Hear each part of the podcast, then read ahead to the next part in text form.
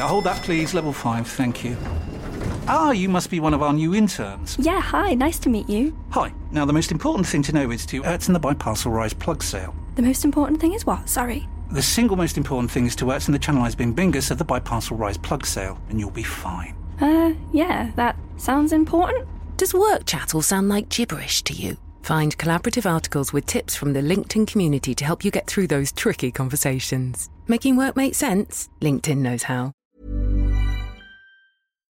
Talk Sport. This is the Talksport hit on transfer deadline day. I'm John Jackson, and one player who isn't going anywhere is Marcus Rashford. We can sort everything out. Let's focus on the game and let's move on. And we have to focus on winning football games. United manager Erik Ten Hag could even include him in the squad for tonight's match at Wolves, so he's definitely not getting the Jadon Sancho treatment. Bournemouth are also in action tonight away at West Ham, and despite Dom Solanke's recent form, Cherries boss Andoni Iraola isn't anticipating any late phone calls. I don't expect nothing to happen in uh, with with them, especially. No? Of course, some deals will go through today. Aston Villa are closing in on Middlesbrough winger Morgan Rogers, and Nottingham Forest made the first of several potential signings last night. They've announced tonight that they have signed on loan from Borussia Dortmund Gio Reyna. Anything could happen before the window closes at 11 pm, and we've got you covered on Talksport throughout the day with an extra special last hour of the window hosted by Mr. Transfer Deadline Day Jim White from 10 pm. Meanwhile, there were three games in the Premier League last night, and Liverpool extended their lead at the top to five points again. Liverpool 4, Chelsea 1. Luis Diaz scored against Chelsea on the opening day of the season, and he's done it again tonight. There were debatable decisions that all fell in Liverpool's favour. Darwin Núñez became the first player to hit the woodwork four times in a Premier League game, and on top of that, Connor Bradley got his first Liverpool goal and set up another two. Jurgen Klopp was impressed. I'm super happy with the performance just because we had problems, we overcame them, and a lot of good moments. In North London, Neal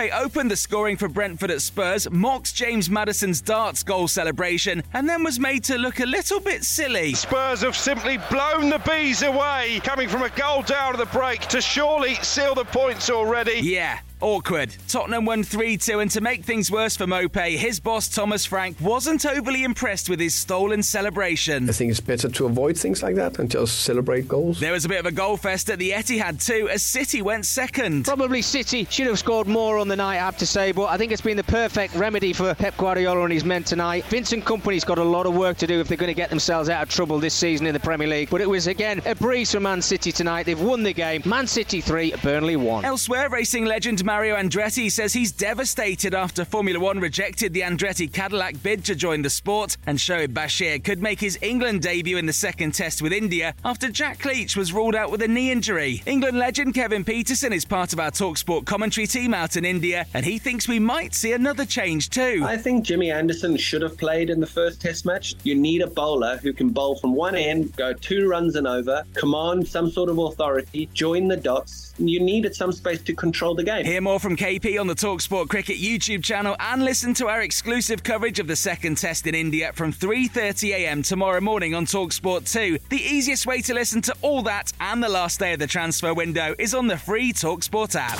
Talk Sport. Are you ready to enhance your future in tech? Then it's time to make your move to the UK, the nation that has more tech unicorns than France, Germany, and Sweden combined. The nation that was third in the world to have a $1 trillion tech sector valuation. The nation where great talent comes together. Visit gov.uk forward slash great talent to see how you can work, live, and move to the UK. Tired of ads barging into your favorite news podcasts?